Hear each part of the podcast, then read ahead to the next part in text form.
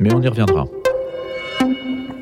Allez, à présent, un jour, une info avec vous, Simon Tatro. C'est la fin des vacances euh, de la Toussaint, on le sait bien, c'est le retour au travail et dans les transports en commun pour beaucoup d'entre vous.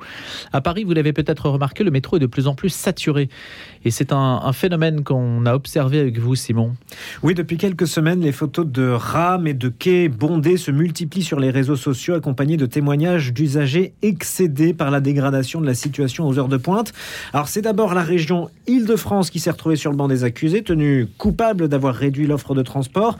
Dans un article publié le 24 octobre dernier, le Parisien a imputé la situation au maintien d'une offre allégée des transports en commun votée il y a un an pour faire des économies de l'ordre de 50 millions d'euros. Seules quatre lignes de métro, les lignes 7, 9, 13 et 14, sont aujourd'hui à 100% de leur capacité en termes de fréquence des rames, écrivait le quotidien. Île-de-France Mobilité, l'autorité en charge de l'organisation des transports en commun dans la région, a contre-attaqué le 2 novembre. Selon euh, son directeur général Laurent Probs estime que les difficultés d'exploitation de la RATP ne viennent pas de la baisse de l'offre voulue par IDFM, mais de l'incapacité de l'entreprise de transport à honorer le plan de transport de la région. Si on avait l'offre qu'on a commandée, c'est-à-dire 98% de la normale, les voyageurs s'en rendraient à peine compte et on aurait moins de plaintes sur les réseaux sociaux. Pourtant, plus de deux ans après le début de la pandémie, certaines lignes de métro ont quasiment retrouvé leur niveau de fréquentation d'avant le Covid, alors que la fréquence des rames a diminué. Oui, des quais bondés, des passagers entassés dans les rames, plus de deux ans après le début de la pandémie de Covid-19, les franciliens subissent à nouveau le cauchemar des heures de pointe dans les transports en commun.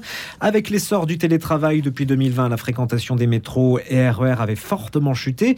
Ainsi, l'offre de transport a été adaptée en fonction de ce taux. Selon Île-de-France Mobilité, la fréquentation globale des transports atteindrait aujourd'hui 85% de celle de 2019. Une décision qui ne passe pas auprès des usagers car selon une étude publiée la semaine dernière par l'Institut Paris Région, le recours au télétravail se focalise essentiellement sur les journées du vendredi et du lundi. Résultat, certains jours sont plus saturés que d'autres. Et alors, si on regarde de plus près, ligne par ligne, quel est le, constatation, la constat Le constat, je vais y arriver. J'inverse l'article. Alors que l'affluence grimpe, la majorité du réseau RATP est toujours en offre réduite. Seules les lignes donc 7, 9, 13 et 14 du métro sont aujourd'hui à 100% de leur capacité en termes de fréquence des rames. Résultat, selon les données d'IDFM relatées par le Parisien, la situation est devenue ubuesque sur certaines lignes. Les usagers sont bien présents sur la ligne 11, entre Châtelet et Porte des Lilas. La fréquentation atteint désormais 97% par rapport à 2019. Or, actuellement, le trafic reste bien moindre par rapport à 2019, avec 84%. Sur la 12, reliant Mérite d'Aubervilliers à Mérite d'ici, la part de métro en heure de pointe est seulement en septembre 2022 de 85% par rapport à septembre 2020. En heure de pointe, il faut donc jouer des coudes, car dans le même temps, la fréquentation est estimée à 86% de celle de 2019. Voilà pour ces statistiques détaillées sur la fréquentation du métro. On voit que c'est un petit peu compliqué parce que la RATP a du mal finalement à s'adapter au, retour de la fréquentation d'une certaine façon. Hein. donc, retour à la euh, normale euh, eh qui, met du temps. Et on, espère en fait qu'il y a un nouveau patron à la RATP, non Monsieur Castex. Ah, bah voilà, peut-être que les choses vont changer. Valérie Pécresse, aujourd'hui, appelle à, Exactement. Jean Castex. Et donc, elle lance un appel à Jean Castex pour que des mesures soient prises dans le sens que vous avez euh, mentionné dans votre chronique. Merci Simon, à tout à l'heure pour les infos.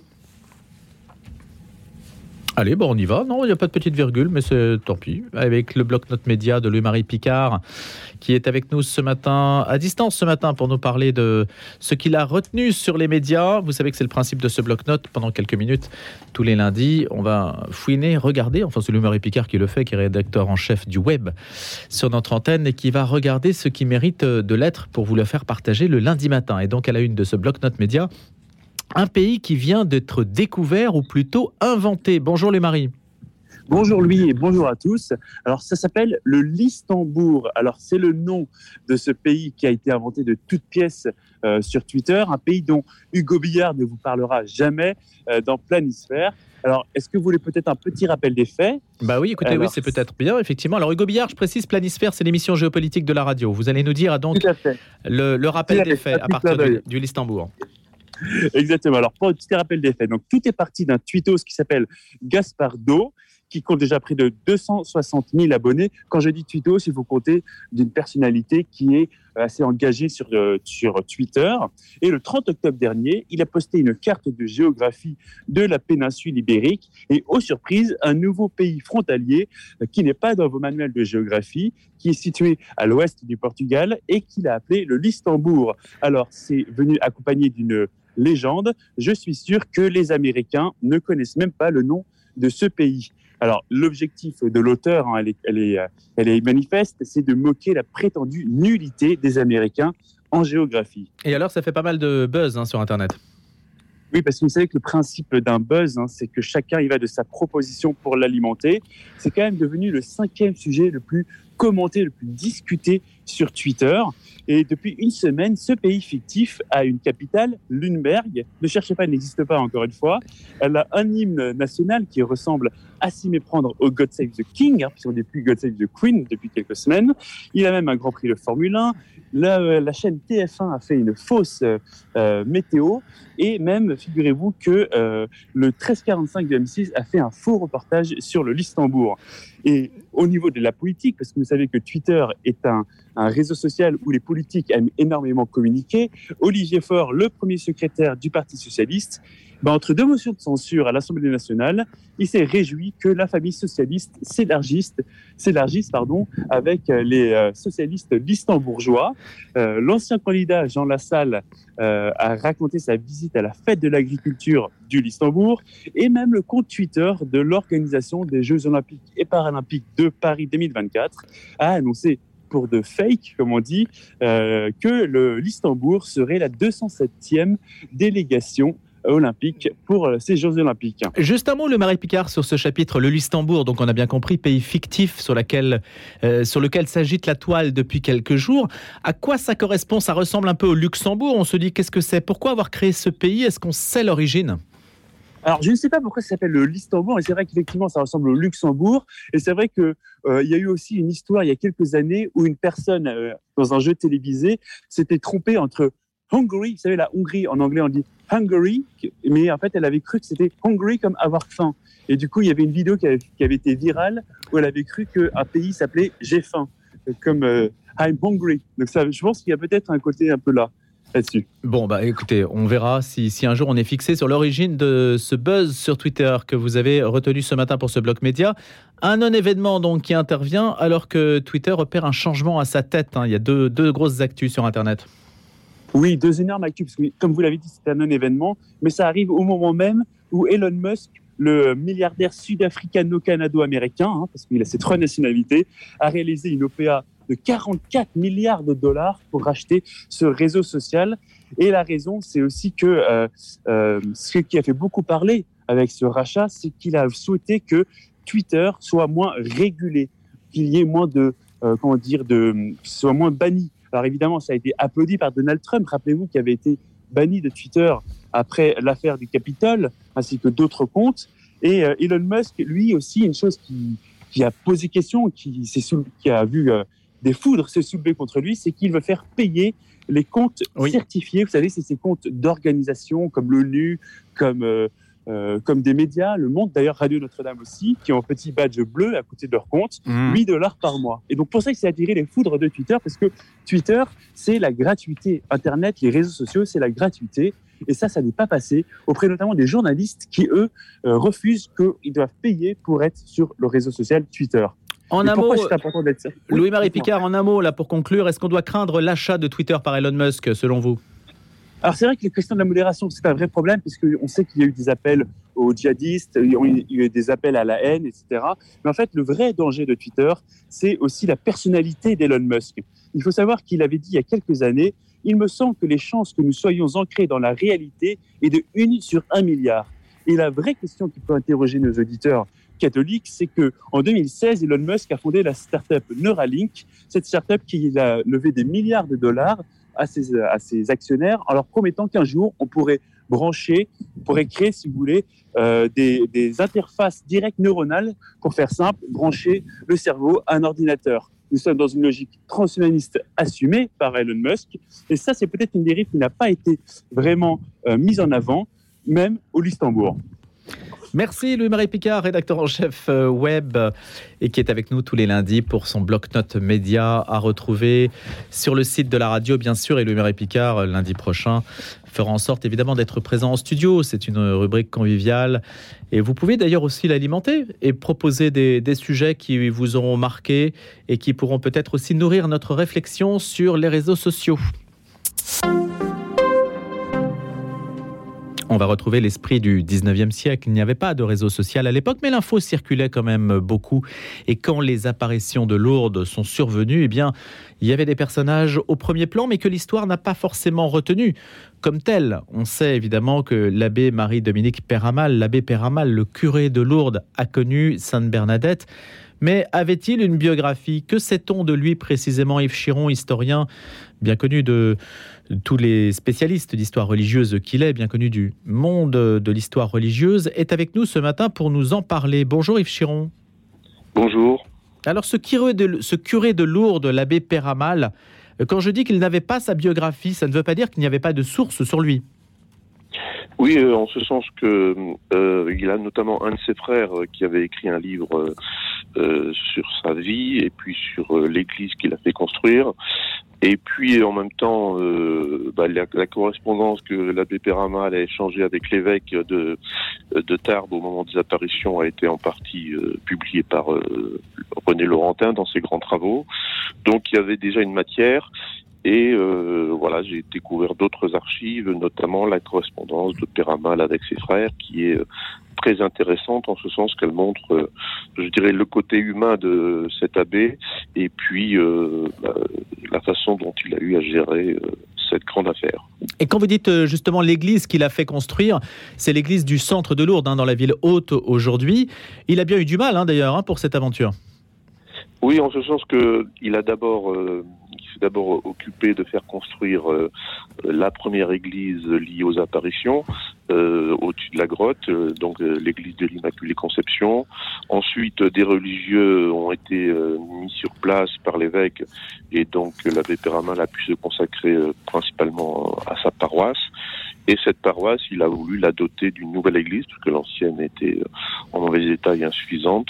Et donc, il s'est engagé ce nouveau chantier vers la fin de sa vie, euh, ce qui était difficile euh, à différents points de vue. Yves Chiron, c'est bien à l'abbé Péramal que parle Sainte Bernadette et, que Sainte Bernadette et auquel Sainte Bernadette va ouvrir les yeux sur la réalité des apparitions. C'est quand même lui qui est le dépositaire de l'information au début.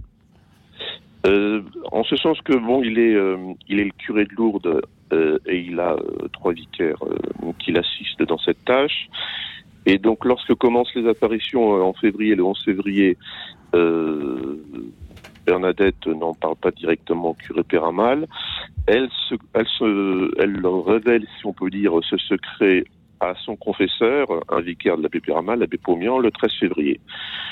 Et là, l'abbé Pomian, euh, bah lui, en parle à l'abbé Péramal, au curé, et le bon, l'abbé Péramal est un peu troublé par ce qu'il entend, mmh. mais euh, il se mêle pas directement de la suite de, de ses apparitions. En revanche, le 25, euh, le 2 mars, pardon, lors, de la 13e apparition, lorsque la Vierge demande à Bernadette d'aller voir les prêtres pour faire construire une église, une chapelle et pour qu'on vienne en procession, Là, eh bien, c'est la première rencontre véritable entre l'abbé Péramal et Bernadette. Et ça se passe d'ailleurs très mal parce que l'abbé Péramal, à cette date, ne croit pas vraiment à l'authenticité des faits et donc euh, il se met en colère, il la traite de menteuse, enfin, hmm. euh, et il lui dit bah si, si vraiment c'est la Vierge qui t'apparaît, euh, demande-lui de dire son nom parce qu'effectivement jusqu'à cette date la Vierge Marie s'était pas révélée comme la Vierge Marie ou l'Immaculée Conception et Bernadette n'en parlait comme de la dame ou Akéro dans le langage bigourdan donc voilà. Et donc ça a joué un rôle évidemment très important parce que c'est lui qui va recevoir cette phrase Je suis l'Immaculée Conception. Ça, c'est à la 16e apparition, je crois, hein, de mémoire. Euh, ça, voilà, oui, oui voilà. Et, le 25 mars. Voilà. Et, donc cette phrase va changer l'histoire d'une certaine façon parce que l'abbé Péramal aura eu une, une, attitude quand même extrêmement inflexible sur le sujet. Il ne sera même pas descendu sur le lieu des apparitions. Il interdisait à ses vicaires d'aller voir quoi que ce soit pour ne pas inciter la foule à, à, à donner du crédit en quelque sorte à ce que disait Bernadette. Oui, oui c'est exactement ça, en ce sens qu'il a, en plus, il était euh, bon curé de Lourdes, mais aussi curé doyen, c'est-à-dire euh, euh, responsable de tutelle de, de, toutes les paroisses environnantes, et donc il a interdit à tous les prêtres de son doyenné de se rendre sur le lieu des apparitions tant que bah, l'Église ne serait pas mmh. prononcée sur l'authenticité. Et donc tous les curés ont obéi, ou tous les vicaires ont obéi. et donc, ils avaient des informations par leurs fidèles ou d'autres personnes qui pourraient leur rendre compte de ce qui se passait. Mais lui-même, effectivement, l'abbé Péramal n'a pas mis les pieds à la grotte avant la fin des apparitions. Mais le 25 mars, c'est vrai, lorsque Bernadette court vers lui pour lui dire ça y est, elle a dit son nom, je suis l'Immaculée Conception, bon, qui est une formule un peu curieuse, mais enfin c'est autre chose. Euh, là, il est euh, vraiment ébranlé dans dans ses convictions et euh, il se dit qu'effectivement une fille aussi ignorante qu'était Bernadette, ne savait ni lire ni écrire à cette époque, ne peut pas avoir un ce nom toute seule. Sans éventer votre biographie, euh, Yves Chiron, euh, que nous apprend en fait la, hum, que nous apprend la source des relations, euh, des archives que vous avez dépouillées entre la famille de l'abbé Péramal, entre lui-même, entre ses frères? Il était membre d'une famille nombreuse en plus. Hein. sont les, qu'est-ce que ça nous apprend ces archives familiales? Ben, si vous voulez, oui, effectivement, il est d'une famille de dix enfants. son père était médecin. Mais c'était une famille, je dirais, très, très croyante, pratiquante, plutôt d'ailleurs, euh, on va dire, de sensibilité légitimiste. Hein. Et l'abbé Péramal ne va pas faire de grandes études en ce sens que il fera les études ordinaires de, à l'époque pour un prêtre. Euh, c'est pas un prêtre qui va être un grand intellectuel ou un mystique ou un théologien. C'est un prêtre de terrain il aura des fonctions euh, diverses, euh, vicaires, aumôniers, etc., jusqu'à ce qu'il soit nommé à Lourdes euh, en 55. Mais mais voilà, il entretient hmm. des relations privilégiées avec certains de ses frères et il leur écrit très souvent. Et donc c'est une source précieuse pour, je dirais, à la fois la vie quotidienne, comprendre la vie quotidienne d'un prêtre de la fin du 19e, et puis aussi au moment des apparitions, voir ses réactions qui évolue forcément hein, dans la durée de, euh, ces faits. Et donc c'est une lecture aussi des apparitions à travers l'œil euh, de l'abbé Paramal et puis de la vie évidemment à Lourdes. C'est une photographie de ce catholicisme du 19e siècle en pays euh, bigourdant. Merci beaucoup de nous en avoir parlé ce matin Yves Chiron. Je rappelle que vous êtes historien et ça s'appelle donc l'abbé, euh, ça s'appelle Marie-Dominique Péramal. C'est vrai que son prénom, on a tendance, euh, comme bien des fois, à ne pas le, dire. Donc le dire, c'est souligner aussi qu'il a une identité propre. Marie-Dominique Péramal, le curé de Lourdes. Et c'est aux éditions du CERF. Vous êtes spécialiste d'histoire religieuse. Merci d'avoir été l'invité d'un jour une histoire. La question du jour.